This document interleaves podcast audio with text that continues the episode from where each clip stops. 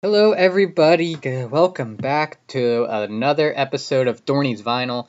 If you're new to this podcast, thank you guys so much for tuning in. Uh, this is basic. This is it. Um, and what I mean by this is it. This is episode 39 of season four. Uh, the next episode is the finale. So this is the last, uh, essentially the last podcast of the season. Um, I mean, obviously, I'll have the finale where I give out my my, my awards show.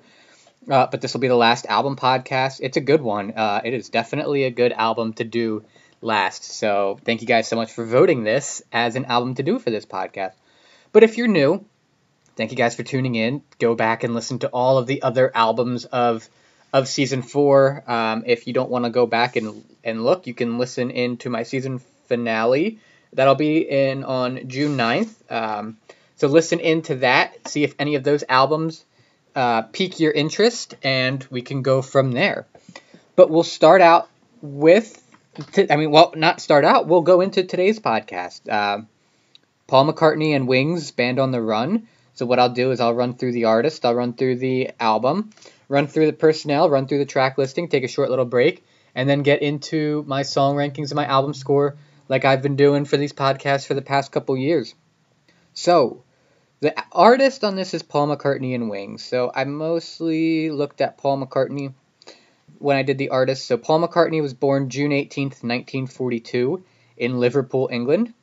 He began performing in 1957, so he was 15 years old, and he's been active since. Um, and he was a member of the Beatles from 1960 to 1969, as I'm sure most of you, if not all of you, know. The Wings it's it's it's not the Wings. It's it's technically Wings, but so Wings were formed in 1971 with his first wife Linda and ex Moody Blues guitar player I think Denny Laine. And the Wing and sorry Wings played with McCartney from 1971 to 1981. McCartney has sold over 25.5 million records in the United States. I was unable to find the world uh, record sales, but I'm sure that they are very high. He was a, he's been inducted into the Rock and Roll Hall of Fame twice, once as a member of the Beatles and once as a solo artist. And he also has an Academy Award and 18 Grammy Awards. He's released 26 studio albums and 111 singles. That's that's incredible, and that's so again solo, not including his 10 years at the Beatles. Of his albums on the U.S. Billboard 200, he had 25 top 40s 18 top 10s, and 7 number 1 albums. In the UK albums chart, he had 24 top 40s, 22 top 10s, and 8 number 1 albums. Of his singles on the US Hot 100, he had 40 top 40s, 23 top 10s, and 9 number 1 singles. And in the UK singles chart, he had 55 top t- top 40s, 29 top 10s, and 8 number 1 singles. So he is a very, very popular, very, uh, very accomplished artist now Band on the Run. So it was the fifth studio album released by McCartney and his third featuring the Wings. Sorry, the third featuring Wings. Wings. I gotta get that in my head. It's Wings, not the Wings. In 1973, so the Beatles at this time had been broken up for about three years, and McCartney had yet to establish himself as a solo artist. After completing a successful tour in the UK in 1973 with Wings, he began planning his next album, Wanting to record outside of the UK, McCartney asked his record label EMI to send him a list of their international recording studios. Of them, he selected Lagos in Nigeria, attracted to uh, being able to record in Africa. And one of the reasons that he chose Lagos was supposedly because he thought it would be a glamorous location where the band could tan on the beach during the day and record at night However, after Nigeria's civil war in 1970, it was run by a military government and corruption and disease were widespread across the country. In August of 1973, the band began rehearsals for the new album at McCartney's Scottish farm.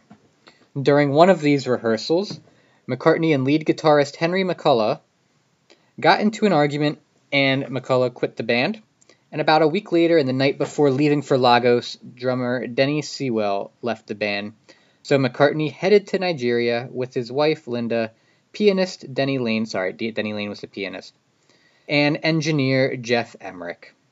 The band, or the, the, the trio, arrived in Lagos on August 9th, 1973, to a rundown, under equipped studio that only had one tape machine. They would record during the week and then be tourists on the weekend. While they were there, there were numerous incidents that happened in Lagos. So one night, Paul and Linda were robbed at knife point, and one of the valuables stolen included a bag containing a notebook full of handwritten lyrics and songs and cassettes containing demos. Another night, McCartney fainted while recording a vocal after gasping for air and was diagnosed as having a bronchial spasm brought on by too much smoking. And lastly, McCartney had a confrontation with local Afrobeat pioneer and political activist Fela Kuti after he publicly accused the band of being in Africa to exploit and steal African music after their visit to his club. After six weeks in Nigeria, the band returned to London to transfer the tracks and put the album together. Band on the Run was released in the US on December 5th, 1973, and the UK two days later. The album peaked at number one in the US and number one in the UK. Reviews of the album were mostly positive. Robert Christgau gave it who Robert Christgau is my go-to album reviewer critic at this time for, for anything really from the 1970s to 1980s. But he graded the album a C plus, writing, quote, pop masterpiece? This? Sure, it's a relief after his other albums. But beyond those two, the high points are the title track about the oppression of rock musicians by cannabis crazed bureaucrats and the Afro Soul intro to Mamunia, appropriate from relatives of the Nigerian children who posed for the inner sleeve, end quote. In AllMusic's Al Campbell rated it 4.5 out of 5 stars, writing retrospectively, quote, McCartney's penchant for sophisticated, nuanced arrangements and impressively catchy melodic hooks is up to the caliber he displayed in the Beatles, end quote. The album was nominated for two Grammys in 1975, winning one, and the album certified three times platinum in the US with 3 million copies sold and was ranked number 418 on Rolling Stone's 2012 list of the 500 greatest albums of all time. So now the personnel on the album. So, inc- so Wings includes Paul McCartney on lead and backing vocals, bass, acoustic, and electric guitars, piano, keyboards, drums, and percussion. Linda McCartney on harmony and backing vocals, organ, keyboards, and percussion and Denny Laine on harmony and backing vocals, co lead vocals on tracks 7 and 9, acoustic and electric guitars, and percussion. Other personnel on the album include Howie Casey, saxophone on tracks 2, 3, and 4, Ginger Baker, percussion on track 9, Remy Kabaka, percussion on track 3, Ian Horne and Trevor Jones, backing vocals on track 7, and three uncredited session musicians with saxophones on track 2. And the album was produced by Paul McCartney. So now getting into the track listing. So all of the songs were written by Paul and Linda McCartney unless noted otherwise. So track 1 was Band on the Run. It was released as the fourth single off the album, peaked at number 1 in the US and number 3 in the UK. McCartney said that he was inspired to write the song based on the ongoing problems the Beatles had with their company while he was a member, and a comment by George Harrison was the catalyst. McCartney said, quote, he was saying that we were all prisoners in some way. I thought it would be a nice way to start an album, end quote. In a later interview, McCartney said that the song was also inspired by the drug bust that musicians went through in the 1960s and 1970s. The track has three parts. The first is a slow ballad, then a funk rock style part, and lastly a country esque section. AllMusic critic Stewart Mason called the last part, quote, an effortless melange of acoustic rhythm guitars, countryish slide fills, and three-part harmonies on the chorus, end quote. Paul McCartney and Wings would win the 1975 Grammy Award for Best Pop Vocal Performance by a Duo, Group, or Chorus for this song. Track 2 is Jet, which was released as the second single off the album, peaking at number 7 in the US and number 7 in the UK.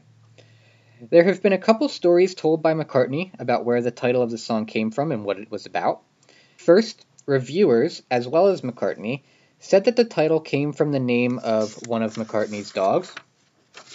In a 2010 interview, McCartney claimed that he named the song after a pony he had, and the lyrics were random, saying, quote, I make up so much stuff. It means something to me when I do it, and it means something to the record buyer. But if I'm asked to analyze it, I can't really explain what it is. Suffragette was crazy enough to work. It sounded silly, so I liked it. End quote. And in 2017, McCartney said that the lyrics were about his were about his experience meeting Linda's father. Track three is Bluebird. So McCartney reportedly wrote the song in 1971 while on vacation in Jamaica, and critic Jon Landau described the song as quote a simple love song end quote. Track four is Mrs. Vanderbilt. It was released as the third single off of the album, however, it was not released as a single in the US or the UK. The opening lines of the song were inspired by the catchphrase of English music hall performer Charlie Chester, and the forced laughing at the end of the song was also inspired by Chester, and about recording it, McCartney said, quote, It was great listening to the tapes, trying to select the little bit of laughter that we would use. Most of it was us, but we need a little bit to cushion it up. It was great listening to a room full of people laughing in stereo. They were getting into all these laughing bits, and we were on the floor. End quote. Track 5 is Let Me Roll It.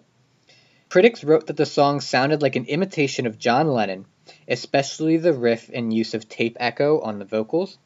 And McCartney said that the vocal, quote, does sound like John. I hadn't realized I'd sung it like John, end quote. Track 6 is Mamunia. McCartney wrote the song in Marrakesh, Morocco, while staying at the Hotel Mamunia, which means safe haven in Arabic. Author John Blaney described the song as, quote, a bright and breezy pop song celebrating the good things in life and equally as delightful.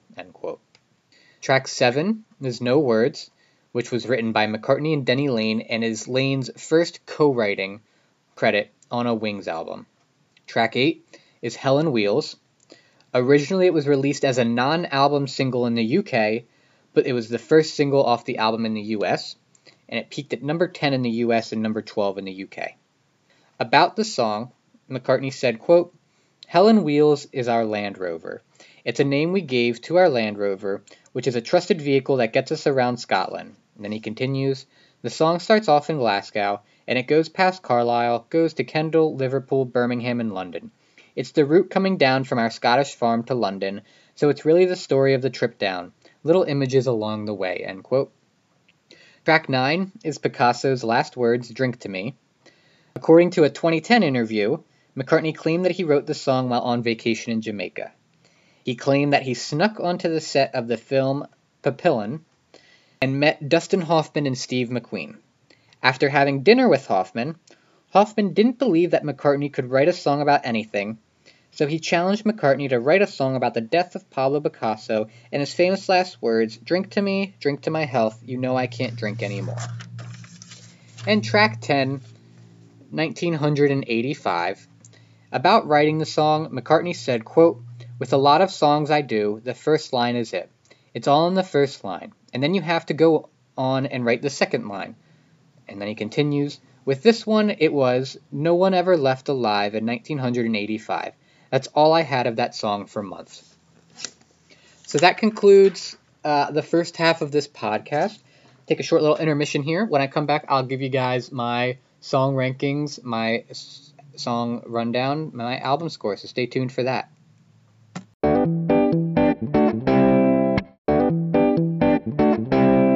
Alright, I'm back after that short little intermission, and I will go into my song rankings and my album score. So, at number 10, I have Mamunia.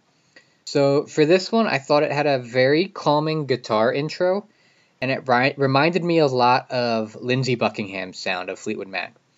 This could have been a good closing song, but I wasn't sure. I'm not sure how I feel about it being the side two opener. Uh, and and you know, like I said, it, it's a very calming guitar intro. It's almost too calming. I, if I don't even know if that makes sense, and it does probably doesn't. Almost too calming. I like the part when there's kind of like the dueling harmonies, and you know they were singing different lines, but they meshed together well and my favorite lyrics for Mamunia were The rain comes falling from the sky to fill the stream that fills the sea, and that's where life began for you and me. At number nine, I have Bluebird. So I thought that this was a this was a nice slow song. However, Paul's voice was just barely like not there for me for this song. I will say that the harmonies on this song were very great. Uh, Bluebird is said a little too much for me. I feel like it was said every single line, and I was just like, I understand it's a Bluebird. I get it. I will say Paul does write good songs. Like, I know he says Bluebird a lot, but he, the lyrics other around Bluebird were pretty good. The percussions on this song uh, are also great with kind of like the little clacking sound. And this was a great song to put a sax solo in, and they did. And my favorite lyrics for this one were All alone on a desert island, we're living in the trees and we're flying in the breeze. And thinking about it, I don't know if it makes sense. I don't know if, if bluebirds are on desert islands, but I've never been on a desert island before, so I would not know. At number eight, I have Picasso's last words, Drink to Me. I'm quite frankly surprised, and, you know, obviously I don't know. I'm surprised that no one else really wrote a song about this story. I feel like it's a really good idea. It would be a really good historical song, but I guess historical songs don't really do that well. Um, it was interesting to like kind of throw like the jet part in the middle of this song. It was very random, and at first it didn't really fit for me. Uh, the instrumentals did, but then as it like kept going on, and, and I was listening to it, I was like, you know what? There there is a link between these two songs, and and, and I approved of I approved of Paul McCartney, and I'm sure he really needs my approval. I approve of what Paul McCartney did there with that. I will say though, I was hoping for a little bit more story about Pablo Picasso. The ho hey ho's was also very random at the end, and I but I said that that one didn't really fit for me. And my favorite lyrics for this for this one were Drink to me, drink to my health, you know I can't drink anymore. At number 7, I have 1985, the closing song. So this is I feel like the first time, the first song that I like I heard the piano get the lead and the piano be like the primary instrument. The concluding song pace, you know, I'm very very picky about my ending songs, my concluding songs. I need that pace to be there. It's not necessarily the right pace and tone for me, but I will say that this is still an interesting song. And I, I have to remember that even though we're in 2022, that this song was written in 1973. So 1985 did not happen yet. The vocals on this one sounded completely different than other, every other song. I think I like the vocals on this one. I feel like I like how Paul like breaks up his songs like throughout like with different paces and tones and has like different parts of songs that kind of just like it's not like just pasted together like it's meshed together very well i have no idea what this song is actually supposed to be about it's a great instrumental ending that sounds like a finale and i like the band on the run part at the end and my favorite lyrics for this one were well i just can't get enough of that sweet stuff my little lady left behind at number six, I have Let Me Roll It. So the slow bass and then the occasional guitar riffs, I feel like, are what draw me in. And I can understand where they're coming from with uh, saying that he sounds like John Lennon because I feel this one to me had like that I Want You, She's So Heavy vibe to it. Obviously, it's going to be because of Paul McCartney, but I like how the bass is the primary instrument. It's a very simple song that repeats multiple parts, but at no point does it sound like overly repetitive. I thought we were about to get more saxophone at the end. Um, however, I think that was just someone screaming. And my favorite lyrics for this one were I can't tell you how I feel. My heart is like a wheel. Let me roll it. At number five, I have No Words. This one was another, it had another kind of like Beatles feel with the opening harmonies. I like the use of the guitar. It adds such a good sound as the secondary instrument with the bass being the primary instrument. Like it's not trying to take the lead. It's it's just there to keep the song going along but in a very very good way. I liked the high pitched vocal parts on this song.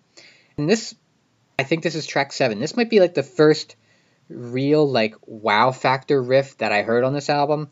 However, they ended the song with it and it just it just didn't get enough time for me.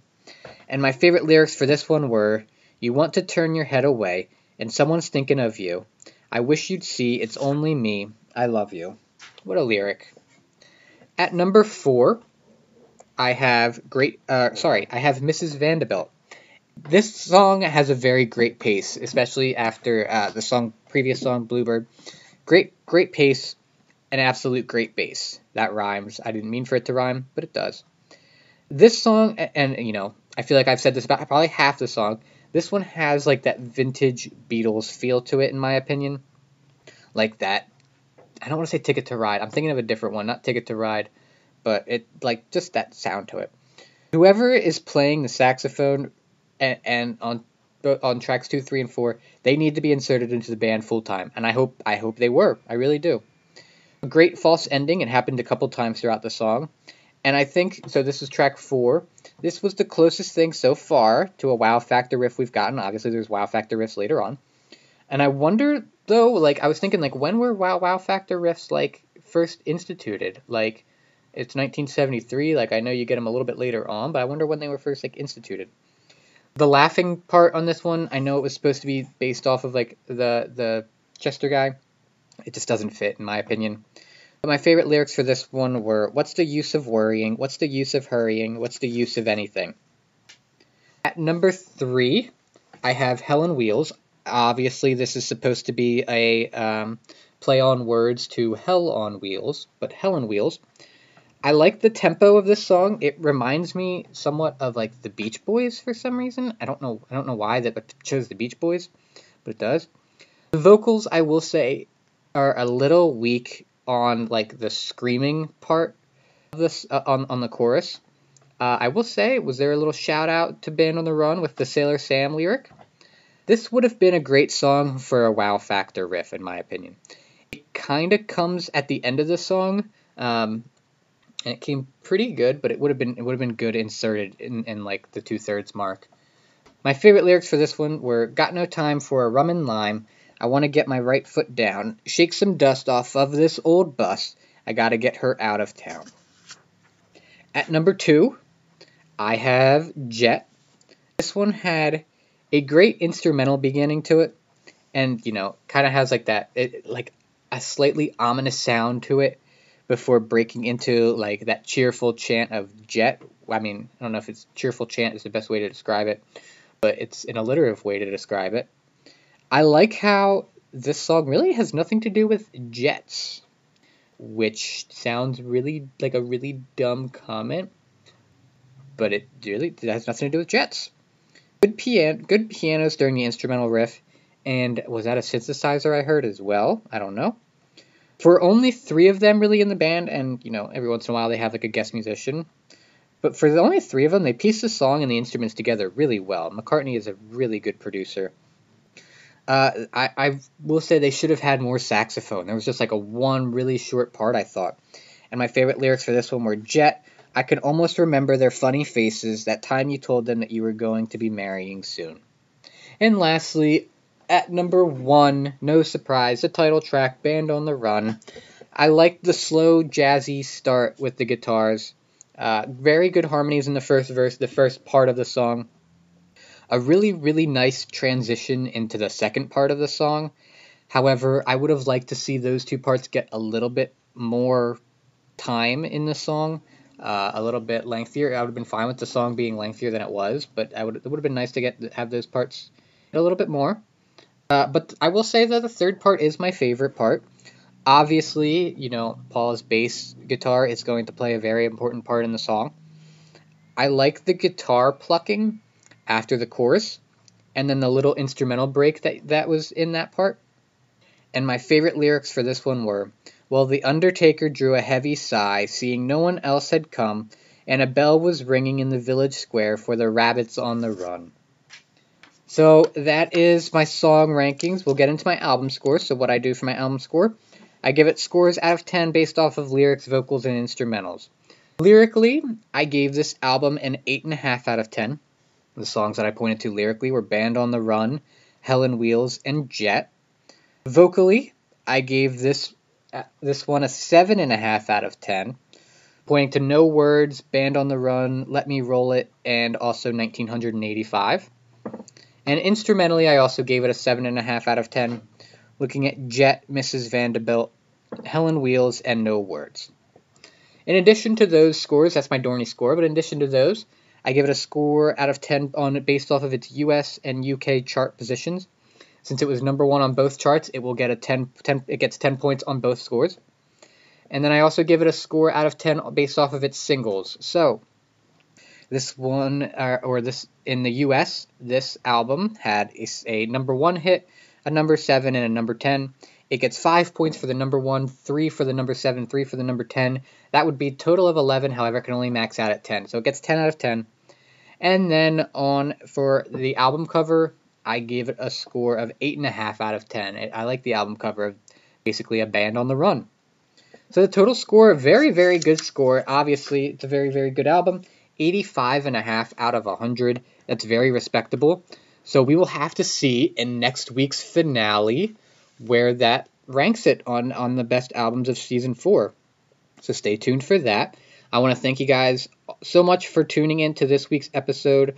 We and, and, and really just all the episodes uh, that you've listened to in season four. I appreciate people listening to this podcast that I'm not just doing it for myself, even though I thoroughly enjoy doing it. Season five is going to be great, I think, as well. Uh, we got a, a, full schedule already. Albums are already voted. Stay tuned.